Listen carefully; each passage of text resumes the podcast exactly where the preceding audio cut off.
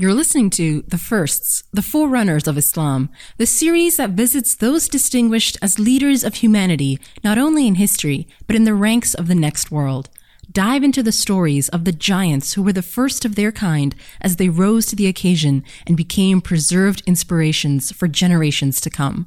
With your host, Sheikh Dr. Omar Suleiman, let's meet the firsts.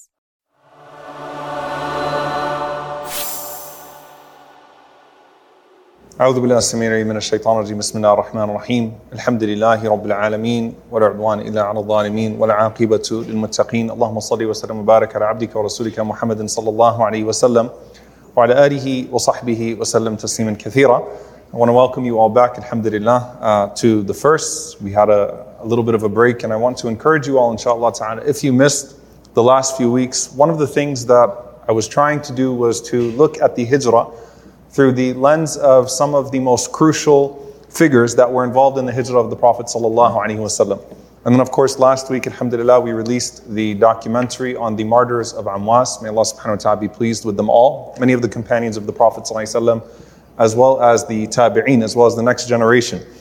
And inshallah ta'ala, over the next few weeks, we're going to go over some of the most tragic incidents surrounding the Prophet and some of those heroes that rose to the occasion. And subhanAllah, there are a few individuals in the seerah who are almost frozen in time when it comes to one particular incident in the biography of the Prophet. And they're known really for one thing and one thing alone. And that is the case of the person that we're going to be talking about today. So tonight we'll focus on the Battle of Uhud.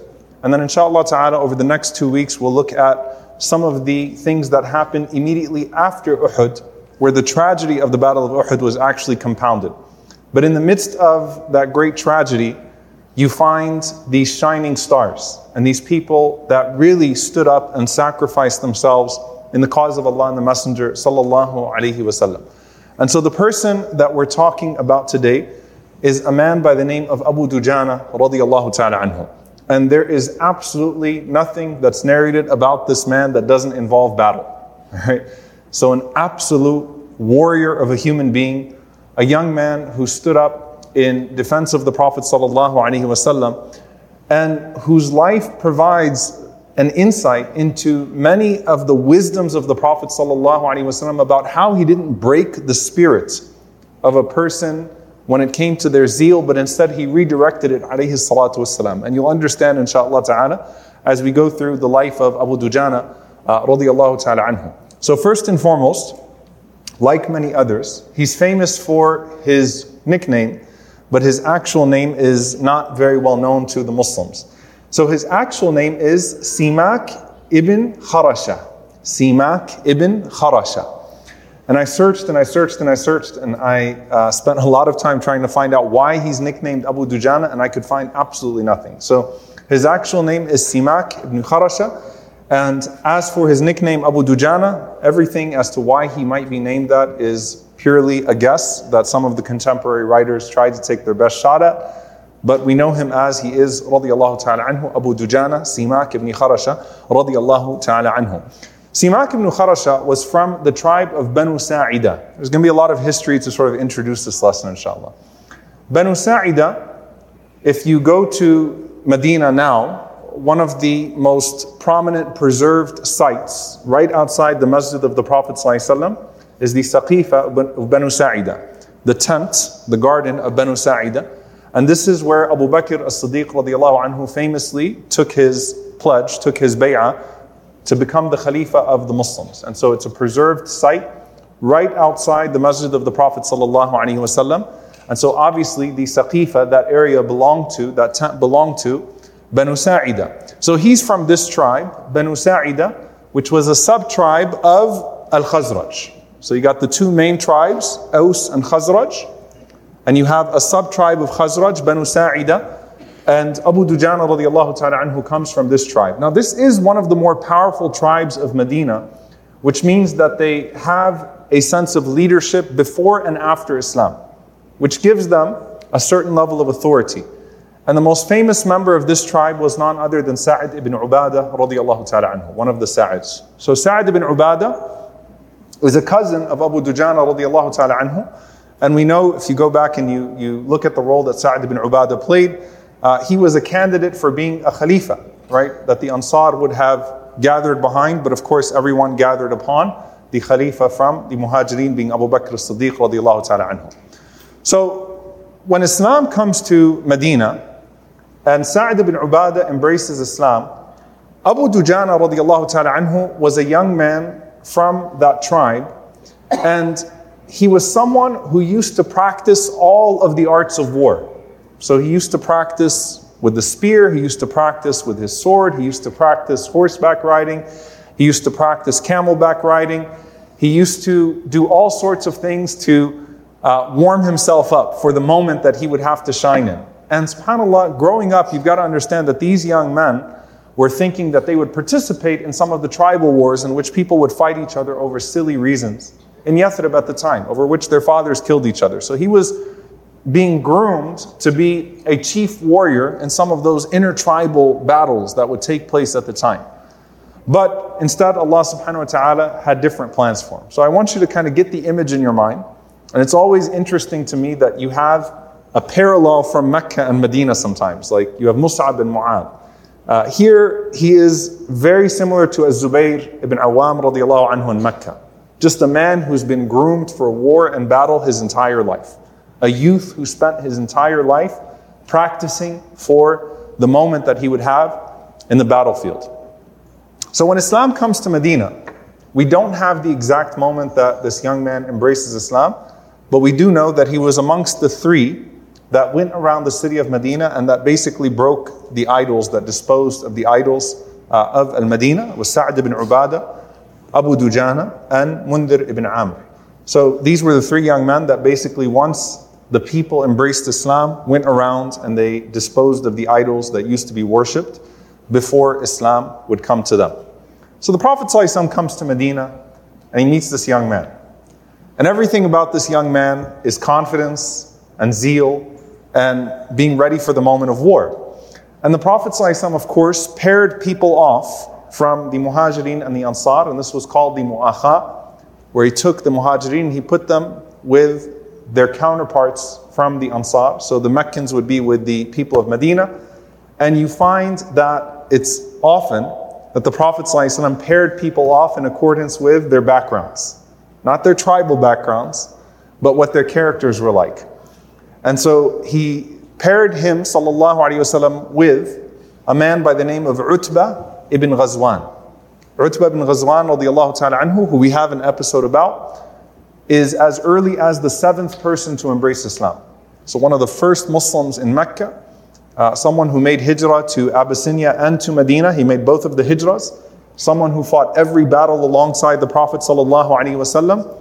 His sister uh, embraced Islam early, was, was married to Uthman radiallahu anhu. And another sister of his, uh, Basra, was the wife of Abu Hurairah radiallahu ta'ala anhu. So Utbah bin Ghazwan is a warrior who embraced Islam early on with the Prophet ﷺ and who used to lead armies and battalions under Umar bin Khattab radiallahu anhu and was one of those who was key in defeating the Persian Empire at the time. So Utbah radiallahu ta'ala anhu is actually the one who conquered what is now Al-Basra in Iraq. So you can imagine that household, right? You got two young men that both basically do nothing but practice for battle and practice for war and they're waiting for the moment to be summoned by the Messenger of Allah sallallahu alaihi wasallam. Abu Dujana radiallahu ta'ala anhu is one of those who gets to participate in every battle with the Messenger of Allah sallallahu alaihi wasallam. So he's one of the veterans of Badr. And there is an important context here with the Battle of Badr that those who fought in the Battle of Badr and who were able to kill some of the seniors of the Meccans were particularly marked for death. Right now, obviously, Uhud was all about revenge on the Muslims because the Meccans thought that they would easily squash the Muslims in the Battle of Badr. Right? They came out there basically with the mentality of a party. We're going to kill them once and for all, wipe them off the face of the earth, and Allah subhanahu wa ta'ala gave them victory. And so you had hit lists that basically remain in Mecca for those who took out some of the prominent leaders of uh, Quraysh uh, in the Battle of Badr. So he's one of those people. So Abu Dujana radiallahu anhu, we don't have an image of him particularly in terms of what he did in Badr, but we know that he took out uh, two of the leaders of Mecca. So one of those whom he killed was a man by the name of Zam'a ibn al-Aswad ibn al-Muttalib. Zam'a ibn al-Aswad ibn al-Muttalib. And Zam'a was one of those who was a staunch opponent of the Prophet. And he's also someone who, whose son, Al-Harith, had become Muslim And he basically tortured his son out of Islam. So Zam'a tortured his son Al-Harith out of Islam. And this is the context of the verse in Surah An-Nisa, verse 97, in which Allah subhanahu wa ta'ala mentions إن الذين توفاهم الملائكة ظالمي أنفسهم قالوا فيما كنتم قالوا كنا مستضعفين في الأرض قالوا ألم تكن أرض الله واسعة فتهاجروا فيها so this verse where Allah subhanahu wa ta'ala is talking about people who die and then the angels ask them about their state and they say that we were weak and oppressed. And Allah subhanahu wa ta'ala responds and says wasn't the earth of Allah vast? Meaning couldn't you have made hijrah? So this is a verse of blame towards Al Harith ibn Zam'a because he renounced his Islam and he did not make hijrah because the circumstances became difficult. So Dujana radiallahu ta'ala anhu was responsible for, uh, for overcoming him in the Battle of Badr. And he was responsible for overcoming a man by the name of Asim ibn Abi Auf. So all of this is just to give you an introduction to Uhud, right? Abu Dujana was probably about 20 years old when the Battle of Uhud comes. He's truly a young man. And he's someone who everyone knows for one purpose, he doesn't get involved in anything else. And this is where we find the chapter in Sahih Muslim, Bab min Fada'ili Abi Dujana, Simak ibn Kharasha, radiyallahu ta'ala anhu. The virtues of Abu Dujana, Simak ibn Kharasha, radiyallahu anhu. And we learn about our hero today. Simak Abu Dujana, radiyallahu ta'ala anhu. Uh, narrates, and this is in fact narrated from Anas ibn Malik radiallahu anhu, that as the Battle of Uhud takes place, now I want you to kind of put yourself back in Uhud, and next time you go to Uhud, may Allah write you down a Umrah or a, a Hajj accepted one. I want you to kind of visualize this. The Prophet ﷺ, in the beginning of every battle, bestows a special honor on somebody. And you can find this in every single battle. SubhanAllah, that one person is marked with some sort of special honor in the beginning of the battle. And sometimes more than one, but there is always that one person, right? So in the battle of, Badr, it was a Zubayr radiallahu anhu, who wore his yellow turban and all of the angels came down with the look of a Zubayr radiallahu ta'ala anhu. In Khaybar, it was Sayyidina Ali radiallahu ta'ala anhu, who the Prophet said that I'm going to give it tomorrow to someone who Allah and His Messenger love and who loves Allah and His Messenger sallallahu alaihi wasallam. And it was Sayyidina Ali radiallahu ta'ala anhu. So the Prophet sallallahu always has this honor that he bestows upon a person before the battle. And there's certainly a divine wisdom to this. So the Prophet sallallahu before the battle starts, he holds out his own sword sallallahu. And the Prophet ﷺ said, Man ya'khudhu minni hada? Who's going to take this sword from me? Now, here's the thing. Obviously, this is more honorable than holding a banner. This is more honorable than holding any type of cloth. You're holding the sword of the Messenger. Sallallahu Who's going to hold my sword in this battle? Here's the thing about the Prophet. Did the Prophet used to fight in the battle himself? Yes. The Messenger of Allah would be in the front lines. But the Prophet would not kill. He would fight, he would knock down, he would participate, but the Prophet ﷺ was a mercy. He wouldn't kill, alayhi salatu wasalam. So he would not d- deliver a fatal blow to anyone, alayhi salatu wasalam. But here in the beginning of this battle, Prophet ﷺ puts out his hand and says, Who's going to take this sword? So obviously, Abu Bakr, Ali, Talha, Az-Zubayr, right, the familiar ones. Everyone comes out and says, Ana ya Rasulullah, Ana, I'll take it, O Messenger of Allah, I'll take it. This is once in a lifetime opportunity, so much so that no one else has ever had this virtue bestowed upon them. We don't know of any other companion who's going to have this particular virtue bestowed upon them. And so, فَبَسَطُوا أَيْدِيَهُمْ كُلُّ إِنسَانٍ مِنْهُمْ يقول أنا أنا Everyone put their hand forth and said, Ya Rasulullah, I'll take it, I'll take it. And then the Prophet ﷺ says, فَمَنْ يَأْخُذُهُ بِحَقِّهِ But who will take it with its right? Now the companions understood that the Prophet ﷺ was about to attach a, a condition. So they all kind of hesitated at that point. So they put their hands down and they wondered what the Prophet ﷺ meant when he says, Who's going to take it with its right? Meaning with, with all of its responsibilities, with everything that comes with it. This isn't just something you get to wave around in the Battle of Uhud. Who's going to take it with its right? And what is the haqq of it? The Prophet ﷺ said afterwards that you don't kill any believer with it and that you don't flee from the enemy no matter what. Prophet ﷺ is foreshadowing how this battle is going to go down, and he saw ﷺ, some of the visions that would take place that people would be chased and people would be uh, put in very difficult circumstances. And this was a battle in which many people would end up fleeing. So, the haqq of the sword of the Prophet ﷺ is that the one who's carrying the sword of the Prophet ﷺ will not turn against his own, nor will he flee from the opponent at any point in the battle.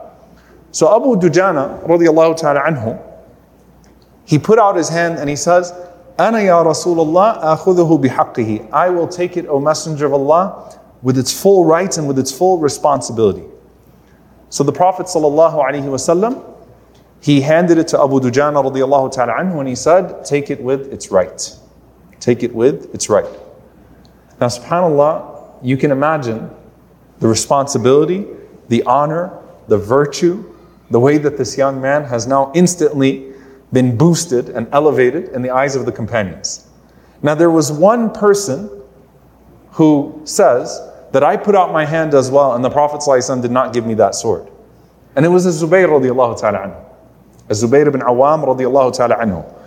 He says, describing that moment, قال وجدت في نفسي حين سألت رسول الله صلى الله عليه وسلم السيف فمنعنيه وأعطاه أبا دجانة وقلت أنا ابن صفية the, he said that I, I, was, I was hurt on the inside. I kind of felt something on the inside of me when the Prophet ﷺ gave the sword to Abu Dujana instead of me. And I said to myself, I am the son of Safiya, the aunt of the Prophet ﷺ. وَمِن Quraysh. And I am from Quraysh. And he says, وَقَدْ قُمْتُ إِلَيْهِ فَسَأَلْتُهُ إِيَّاهُ قَبْلَهُ He said that I actually asked him for the sword before Abu Dujana did. I put out my hand before Abu Dujana. And of course, this is characteristic of Zubayr radiallahu ta'ala anhu that Allah has honored him in the past and will honor him after this because Zubayr is always right there. Right? The Prophet says something, the boogeyman comes out, whoever it is, Zubayr radiallahu anhu jumps. So he's saying, I'm his cousin. I'm always there. And I was thinking to myself, why did the Prophet turn away from me and give it to Abu Dujana? So he said, Wallahi la anduranna ma yasna. So he said, I'm going to watch this man in battle. Like, I can't believe that the Prophet ﷺ ended up giving it to someone other than me. And subhanAllah, there's a hikmah to this, there's a wisdom to this, that Abu Dujana was from the Ansar. He's from the young men of Medina. And the Prophet ﷺ knows what he's doing. It's not just honoring an individual, it's also distributing the virtue amongst the people, sallallahu alaihi wasallam. If he continues to only honor the muhajirin, the people of Mecca, the, the forerunners from Mecca, then it's going to send a particular type of message to the Ansar, and the Prophet ﷺ does not want that. So that's certainly part of the hikmah. And it's not a knock on Zubayr radiallahu ta'ala anhu, but rather it's something that Allah intended for Abu Dujana radiallahu ta'ala anhu as well. And Zubayr radiallahu anhu, he continues in some of the narrations, and he basically starts to talk about what he was capable of in war. And Zubayr radiallahu anhu had the unique ability of what? He used to be able to sit on a horse and he used to be able to use both of his hands with swords and control a horse in battle with his legs alone. That was the strength of Zubayr radiallahu ta'ala anhu. So Zubayr is like, I'm going to watch this man and see how he carries himself in battle. Because he must be special in order for the Prophet to prefer him to me. And I felt something inside of me like, why him instead of me? And then he continues. And this is where the famous uh, haraka, the famous move of Abu Dujana comes from. He said that Abu Dujana pulled out a red bandana. Okay? And he tied this red bandana on his head. And then all of the Ansar got excited and they said, Shadda Abu Dujana isabat al mawti ala ra'sihi. Abu Dujana just put on the bandana of death on his head. Like, once he pulled that bandana out, we knew that it was it. So as Zubayr is watching this, and subhanAllah, it's really interesting because the Sahaba had their marks, right? Zubayr had a yellow turban, Abu Dujana pulls out his red bandana, and this basically becomes how Abu Dujana will prepare himself for every single battle. He pulls out this red bandana, he puts it on, and basically all of the Ansar know that it's on now. we know exactly what's about to happen, that he's going into a different mode, radiallahu ta'ala anhu. And there's something that, you know, that, that immediately resonates with Az-Zubayr radiallahu anhu because Az-Zubayr had his own mark, right? So wait a minute, he's got his mark as well, just like I've got my mark. And then Abu Dujana radiallahu anhu does something that's really interesting. He starts to strut in front of the Sahaba. He starts to walk in front of the in front of the Sahaba. Then he goes and he walks right up to the mushrikeen, right up to the opponents in the battlefield of Uhud, and he starts to walk in front of them, strutting, radiallahu anhu, and twisting the sword around and basically taunting the other side. Now, the Prophet teaches humility, and this is a very different type of attitude that they're seeing. Imagine this young man now going, puts on a red bandana, and he goes and he struts in front of the opponent. And look at what the Prophet ﷺ says, and this is why I said we take a lot of, of rulings and a lot of the wisdom of the Prophet ﷺ from this. The Prophet ﷺ says, إِنَّ هَذِهِ مَشْيَةٌ يُبْغِضُهَا اللَّهُ عَزَّ وَجَلَّ إِلَّا فِي هَذَا الْمَوْطِنِ That this is a type of walking that Allah hates except in this type of situation. Allah hates when people walk arrogantly. Allah hates when people boast and when people taunt. But He said there's a time and a place for everything. And indeed, subhanAllah, this shows you that the Prophet ﷺ, he could have condemned him, he could have admonished him, he could have called him out and said, This isn't how we act. But the Prophet ﷺ understands that there's a psychology, there's a mindset in battle as well. And Abu Dujana radiallahu ta'ala anhu is doing this to basically show the enemy no fear, even though they were greatly outnumbered by them in those moments. Some of the scholars mention even the Messenger of Allah sallallahu alaihi wasallam when he was fighting in Hunayn and the Prophet ﷺ was so brave and courageous. And he said, Ana nabiyyu la kadhib, ana ibn Abdul Muttalib. I am the Prophet without any doubt. I am the son of Abdul Muttalib. And the Prophet ﷺ did not like in normal situations that people mention the names of their fathers. Right? But the Prophet ﷺ understood the mindset, the psychology of battle that once you're in the battlefield, there's a different type of mindset. And he wanted to empower that young man, alayhi salatu wasalam, so that he could feel that, that sense of power and that he could raise the morale of the Muslims. So basically, you have this young man, and this is new to the Muhajirin, puts on his red headband, starts and he goes and he starts strutting in front of the Meccans, right? Waving his sword around. And all of the young Ansar are cheering him on, right? So he's putting on a show, radiallahu ta'ala anhu, for all of the young Ansar, and they're all getting excited about the battle as it's about to start. Now Abu Dujana radiallahu anhu also has another thing that he does in battle, which is he recites poetry. So he recites poetry about the battle. So as Zubayr says, he then went on to say, أنا الذي عاهدني خليلي ونحن بالسفح لدي النخيل أن لا أقوم الدهر في الكيول أضرب بسيف الله والرسول. He said, I am the one whose, whose beloved friend had taken an oath with while we stood near the date palms.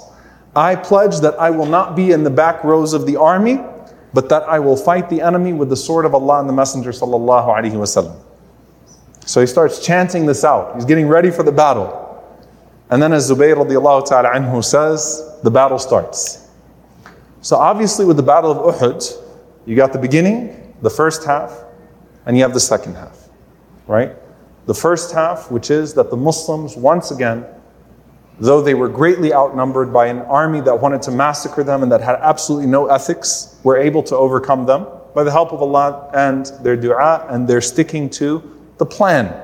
The Prophet tells the archers, as we all know, to stay on the mountain of archers and to not come down until he gives them permission, alayhi salatu wasalam, that gave them their strategic advantage.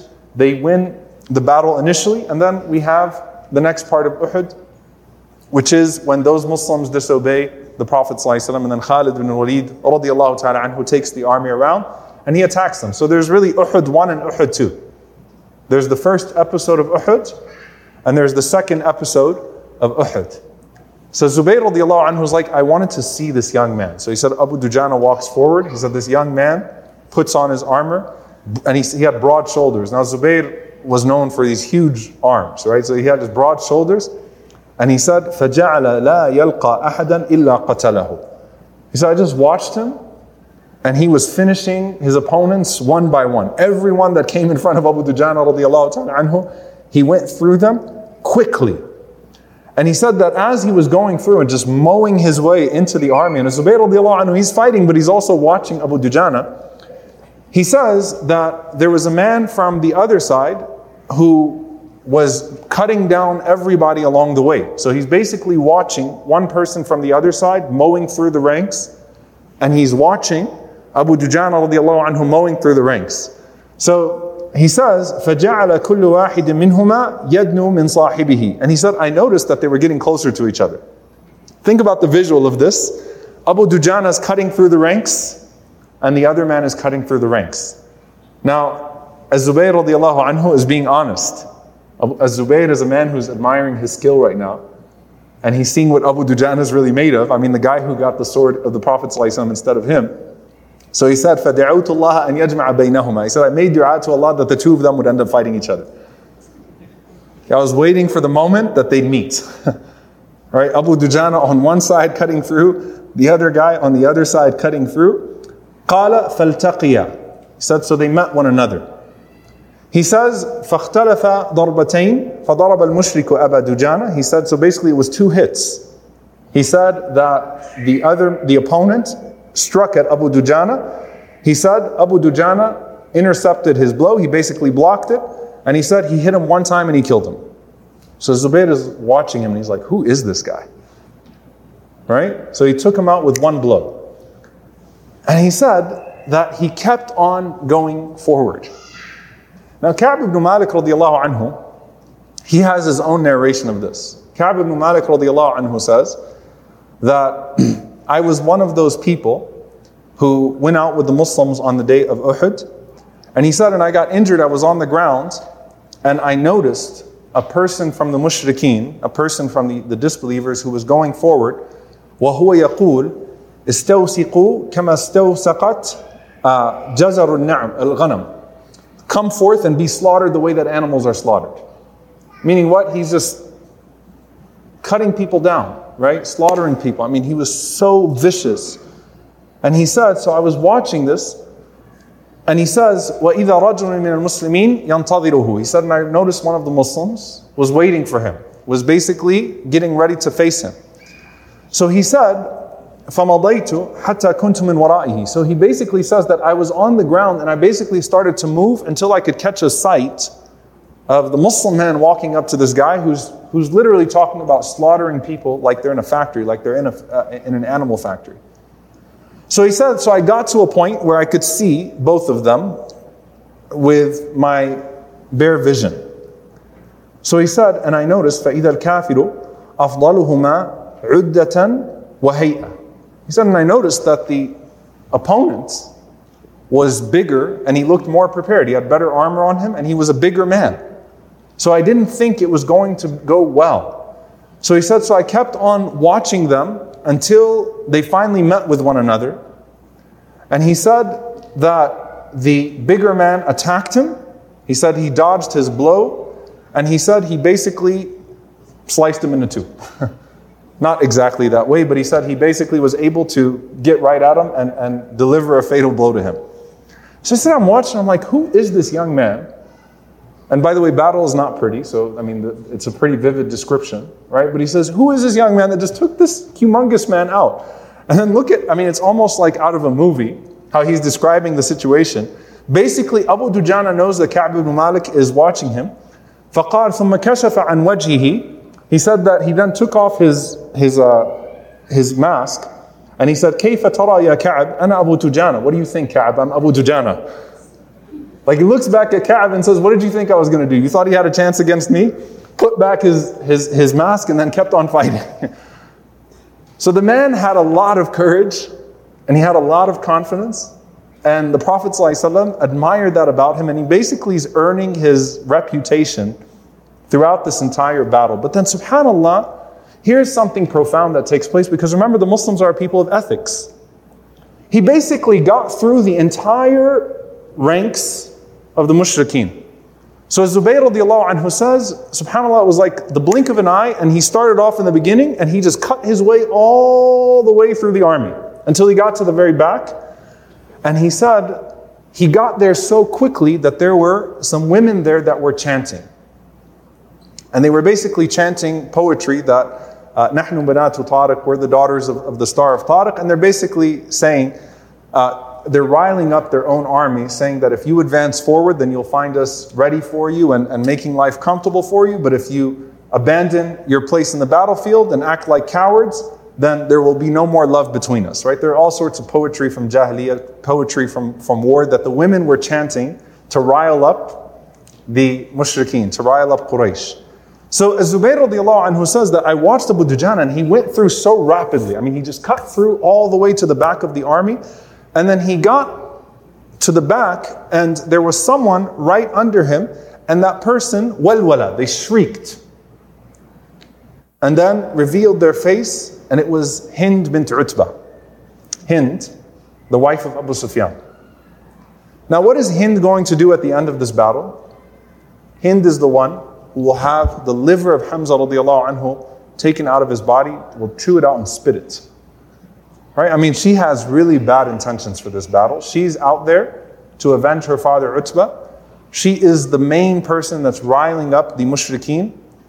And Abu Dujana has, has her right under the sword and she's actively participating. Now, subhanAllah, the, the image here, by the way, of Hind is that Hind is actually going behind, she's getting into the battlefield and she's riling up the men. She's not staying in one place. She's trying to get them forward and she has one thing and one thing in mind, which is, I want the blood of Hamza radiallahu ta'ala anhu. Because Hamza was the one who killed her father in Badr. I want the blood of Hamza radiallahu ta'ala anhu. So Hind was ferociously riling up the other side. And basically, as Zubayr radiallahu anhu says, so, right when he had his sword above her and he realized that it was a woman, he pulled the sword back. And Zubayr said, I said to myself, Allahu wa Rasuluhu a'lam. Allah and His Messenger know best. Meaning, like, in that situation, and remember, the Prophet ﷺ is reforming the ethics here, not killing innocent people, not killing a woman, not cutting down trees, not killing the animals, only killing the, the immediate enemy combatants, finding a way out to ransom the prisoners. All these things are very new to them, right? So Zubayr is like, but she's, she's an active participant, so I didn't know. Allah wa Rasuluhu a'lam if, if she really was worthy of death in that moment because she was really participating in the battle, right? And sometimes to cut off the morale is a means of defeating the opponent. But Abu Dujana said, I let her go. So Zubayr said, I went up to Abu Dujana. Now, this is part one of the Battle of Uhud when the Muslims basically riled them, beat them, and they appeared to be retreating. And as Zubair said, I loved everything I saw from you. Everything that you did. Basically, I understand now why the Prophet ﷺ gave you the sword instead of me. He said, but there was one thing that I was very curious about, which is when you had Hind under you, like she's active, you chose to, to hold your sword back. So he's not saying to Abu Dujana, you should have killed her. He's just saying that was very curious, right? Because most people in that situation, you got to imagine as well, like when you're in that mode, right? I mean, you're fighting and waving your sword right and left. You're in that mode, like, how did you hold it back? And listen to what he says. He says, I realized that she was a woman, فَأَكْرَمْتُ سَيْفَ رَسُولِ اللَّهِ صَلَّى اللَّهُ عَلَيْهِ وسلم, and أَضْرَبَ بِهِ امْرَأَةً. He said, the sword of the Messenger of Allah is too noble to strike a woman. I realized that the sword of the Messenger of Allah is too noble to strike a woman. I wasn't going to taint that amana, that trust that the Prophet ﷺ gave me by striking a woman when the Prophet ﷺ explicitly said to not kill the women, to not kill the innocent, to not kill anyone who's not fighting, to not cut down the trees, and so on and so forth. SubhanAllah. So it shows you the ethics as well that the Prophet ﷺ had taught these people. So this is part one of Uhud, and you can see this young man that basically shined and at this point, had the battle ended, he is one of the great heroes of that battle already, right? Because of all of the antics, because of the way that he put on a show basically while he went forth. And he demoralized the other side, right? This other side that's three times the size of your army. Abu Dujana basically demoralized them by cutting all the way through them. But then what happens? Khalid Walid takes the army around the mountain and he ambushes the Muslims from behind them. And of course, because they relinquished that position, of the archers. Their backs were now to this army, and they didn't have enough time to situate themselves once again to basically defend themselves. And this is where you start to have the profiles of courage, those people that died trying to protect the Prophet ﷺ. Mus'ab ibn Umayr ta'ala anhu, who tried to lead the army away from the Prophet ﷺ by creating commotion away from him and lost his life. The Muhajirin, Nusayba, Umm Ammara radiallahu anha, and her entire family trying to defend the Prophet. All of these people that we talk about. And Abu Dujana is sort of the last major figure that we haven't spoken about in this regard. And he represents a group of the Ansar, a group of young men from the Ansar that decided to surround the Prophet instead of flee in those moments. Now, subhanAllah, the imagery of Uhud is Talha ibn Ubaidillah catching arrows. Talha radiallahu anhu was literally trying to intercept any blow that he possibly could from the Prophet ﷺ. And the goal was to kill the Prophet ﷺ. Right? So they're raining down on the Messenger ﷺ in any way. Abu Dujana was with a man by the name of Yazid ibn Sakan, radiallahu ta'ala anhu. Yazid ibn Sakan was one of the Ansar. He's the father of uh, Asma bint Yazid, the famous orator of the, of the women, spokesperson of the women in Medina. And Yazid ibn Sakan tries to grab the Prophet ﷺ and he was slain as he was trying to protect the Messenger alayhi. Abu Dujana radiallahu ta'ala anhu pulls off something so beautiful and it's a miracle that he actually survives this moment. Abu Bakr as-Siddiq radiallahu anhu he says that I saw Abu Dujana radiallahu ta'ala anhu on the day of Uhud. And he said he grabbed the Messenger of Allah sallallahu alayhi wasallam and the arrows started to come on his back until he looked like a hedgehog radiallahu ta'ala anhu. So he basically defended the Prophet ﷺ with his entire being in that moment. Alhamdulillah. so while Abu Dujana is protecting the Messenger of Allah sallallahu alaihi wasallam, and the arrows basically start to litter his back, radiallahu ta'ala anhu, there was a man by the name of Abdullah ibn Humayd who was coming after the Prophet sallallahu alaihi wasallam, and he was shouting out, Ana ibn Zuhair, Dalluni ala Muhammad. I am the son of Zuhair, show me Muhammad. He said, By Allah, either I will kill him or I will die. One of us is going to die today. And subhanAllah, Sa'ad radiallahu anhu says that Abu Dujana literally, I mean, imagine the image. His back was littered with arrows, so he looks like a hedgehog. You literally had to look over Abu Dujana to see if the Prophet ﷺ was still alive. That's how much of the body of the Prophet ﷺ that he was trying to cover in that moment, radiallahu ta'ala anhu. But miraculously, he's not going to die in this moment. SubhanAllah, when you recount this story in Uhud, you think Abu Dujana dies in this moment. He doesn't. And as Abdullah ibn Humayd comes towards the Prophet ﷺ, he basically is poking at the Prophet ﷺ around Abu Dujana to try to get to him. And Abu Dujana radiallahu ta'ala anhu, he takes his sword even as his back is covering the Prophet ﷺ, and he strikes the leg of the horse and Ibn Humayd falls off and Abu Dujana was able to kill him even with his back littered with the arrows. And this is where the Prophet made dua for Abu Dujana. قال اللهم ارضى عن أبي خر... عن ابن خرشة كما أنا عنه راضي. Oh Allah, be pleased with the son of Kharasha the way that I am pleased with him. SubhanAllah, you find that the Prophet ﷺ prayed for those that were with him and those that were against him on that day. As for those that were with him, he made dua for Nusayba, Umm Ammara, and the Sahaba to be with him in Jannah as they requested. As for those that were against him, the Prophet ﷺ said, Allahumma khfir qawmi innahum la ya'lamun. Oh Allah, forgive my people. They don't know any better. And here in the case of Abu Dujana radiallahu ta'ala anhu, the Prophet said, Oh Allah, be pleased with him as I am pleased with him. I mean, subhanAllah, what more can you want from a man? And truly, there were people that were walking martyrs after Uhud that didn't die, but it was as if they died. And Abu Dujana, radiallahu ta'ala anhu, is one of those people. And after the Battle of Uhud, Ibn Abbas ta'ala anhuma, he narrates that the Prophet when he came back from the Battle of Uhud, he gave the sword because remember, Abu Dujana had his sword this whole time. He gave his sword to Fatima radiallahu anha, and Fatima az-Zahra radiallahu anha was washing off the blood from that sword, and the Prophet was praising Abu Dujana.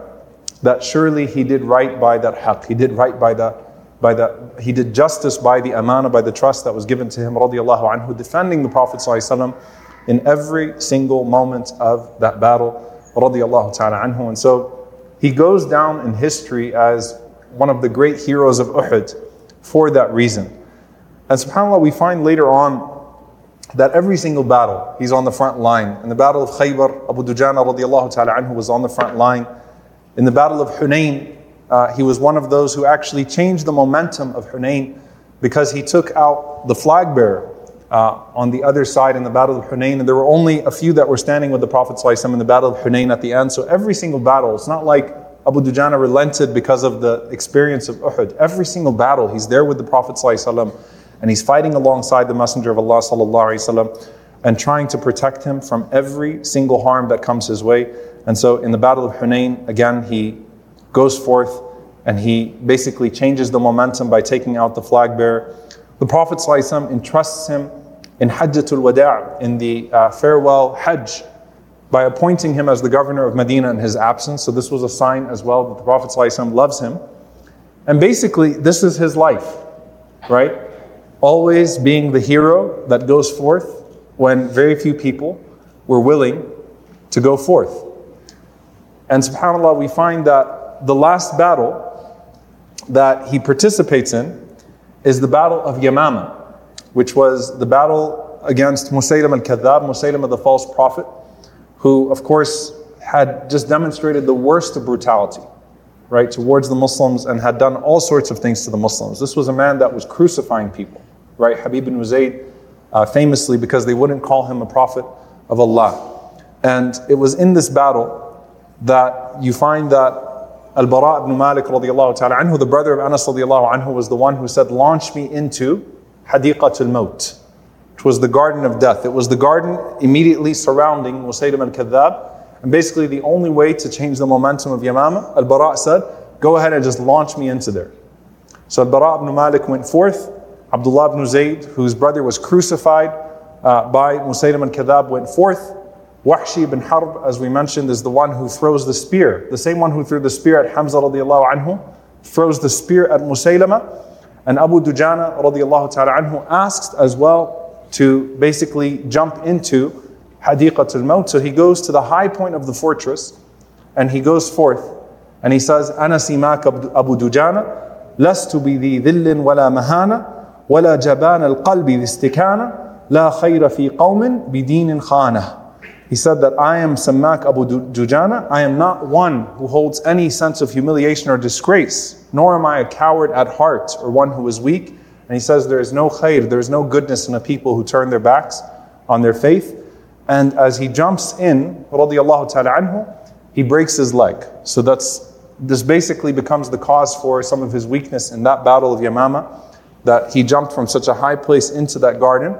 He was able to strike Musaylama al-Kadhab once, and even Wahshi, radiallahu anhu, uh, he says, فَرَبُّكَ أَعْلَمُ أَيُّنَا قَتَلَهُ I don't know which one of us actually was the one who's responsible for the death of Musaylim al-Kadhab. If it was the spear that I threw at him, or if it was the strike of Abu Dujana, radiallahu ta'ala anhu. And at that point, an arrow hit his chest, and his eyes looked into the sky, and he leaves this world ta'ala anhu doing the only thing that he was known for, which was being a hero in battle. Now, subhanAllah, I, I wanted to use this opportunity. Usually we end with a companion at their death. But I wanted to rewind a bit. Uh, when he dies, radiallahu ta'ala anhu, uh, he has a wife named Amina, and he leaves behind one son. Can anyone guess what his son's name would be? Who's the Sahabi that's most famous for battle? He has one son named Khalid. just shows you the way that time goes on. Khalid, radiallahu anhu, who actually was the one that caused the turn of events in Uhud, but would become Muslim later on. Uh, Abu Dujana has one son and he names him after the great warrior Khalid radiallahu ta'ala anhu. But there's something about his character as well. Now there's a famous story about uh, Abu Dujana. Uh, that doesn't have a primary source to it. So I'm actually giving this disclaimer because there's a moral to be extracted from the story about character, but I couldn't find it in any of the primary sources of seerah. Right? You'll find in some of the contemporary writings that after Salah, Abu Dujana used to leave the prayer right away. And the Prophet asked why he would receive right away. He wouldn't make his dhikr, he wouldn't do his dua. And it was because he told the Prophet that he had a Jewish neighbor, and the tree of that Jewish neighbor extended into his, his backyard. And basically, sometimes the grapes or the dates would fall from that tree. And out of amana, out of a sense of trust, he wanted to go collect it and give it to his neighbor because he didn't feel like it was his right. So it's sort of a noble story of Abu Dujana that is mentioned in some of the books, but it doesn't have a sanad, a chain in particular. But subhanAllah, the most amazing and astonishing thing, and this could be the whole dars about this man, ta'ala anhu, is actually a narration about a time he thought he was going to die. Obviously, when people used to get sick back then, uh, you always hear that they have a fever and then they passed away, right? Because there are very few uh, times where you have a diagnosis of what exactly is causing a person to be ill. Here is a man, al the Allahu anhu, a hero of Islam, who's known for battle. And he seems to be dying in this situation, and people are visiting him to pay their final respects to him as he lays in his bed, anhu, with this hot fever. And Zayd ibn Aslam radiallahu anhu says that we entered upon Abu Dujana wa huwa marid while he was sick. قال وكان وجهه يتهلل. He said his face was just glowing. Like the man's face was glowing. As if it was a moon. So we said to him, مالي وجهك يتهلل. Like what is it about your face that is glowing? Like what are you seeing right now? What are you thinking about? What's giving you the most hope right now? Now, subhanAllah, if you're Abu Dujana, or if you're the person asking this question, someone says to you, Why do you think you're going to go to Jannah? Why do you have hope in Allah right now? What's your mind going to go to? What do you think? The dua of the Prophet ﷺ, and, and broader than that, Uhud.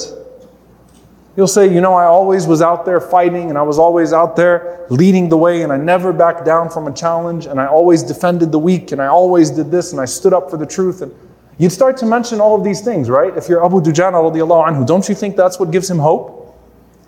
And Abu Dujana radiallahu anhu responds, this man, the man of the red bandana, who wore his red bandana before every battle, قال ما من عمل شيء أوثق عندي من اثنتين. He said there are two things that give me hope in this moment when I meet Allah subhanahu wa ta'ala. قال كنت لا أتكلم في ما لا يعنيني He said, number one, I never used to talk about things that don't concern me. I minded my own business. Subhanallah. the Prophet ﷺ said, من حسن إسلام المرء تركه ما لا يعني One of the signs of a person's Islam being good is that they mind their own business. He said, I never used to get involved in people's business. I didn't talk about things that don't concern me. So, you know, usually a person who's really out there, right, who's got this sort of portfolio of boasting in war and taunting, and he's got his clothes, he's got his moves. But he said, I never used to talk about things that don't concern me. And he said, the second thing, كان قلبي للمسلمين سليما. He said, my heart to all of my brothers and sisters was always pure. I never held anything in my heart against any of my brothers and sisters. SubhanAllah. All that he did and the thing that gives him hope is that his heart was clean and his tongue was clean. He's not talking about his sword. He's not talking about his hand. He's not talking about his heroics. He's talking about the mujahada, which is far harder than all of that. Mujahada to nafs was shaitan. To strive against yourself and to strive against the shaitan, and don't involve yourself in things that are going to cause you regret on the day of judgment. He said, That's what I'm hopeful to meet Allah subhanahu wa ta'ala with. Now, if that's what he thought, would get him into Jannah, despite everything that he did, radiallahu ta'ala anhu, what about ourselves? And so it gives you some perspective into the, the balance that the Prophet was creating in these men. Even the people that used to fight back then, they used to fight for lowly things, and so they had lowly behavior. But look at the nobility of this man, radiallahu ta'ala anhu, and look at the character that the Prophet ﷺ instilled in him. And when you start thinking about yourself, well, I'm never going to have an Abu Dujana like, you know, portfolio or profile, look at what Abu Dujana would have put at the top of his profile. That I never used to talk about people and I used to keep my heart clean in regards to them. May Allah subhanahu wa ta'ala reward these heroes of Islam, Abu Dujana radiallahu anhu, and all of those Ansar and Muhajirin that surrounded our Prophet in his most vulnerable moment of Uhud.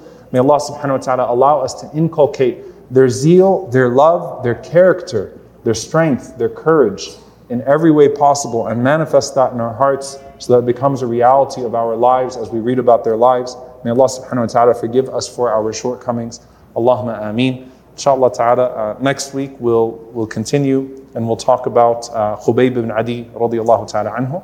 Inshallah ta'ala, I will see you all then. وصلى الله وسلم وبارك على نبينا محمد وعلى آله وصحبه أجمعين والسلام عليكم ورحمة الله وبركاته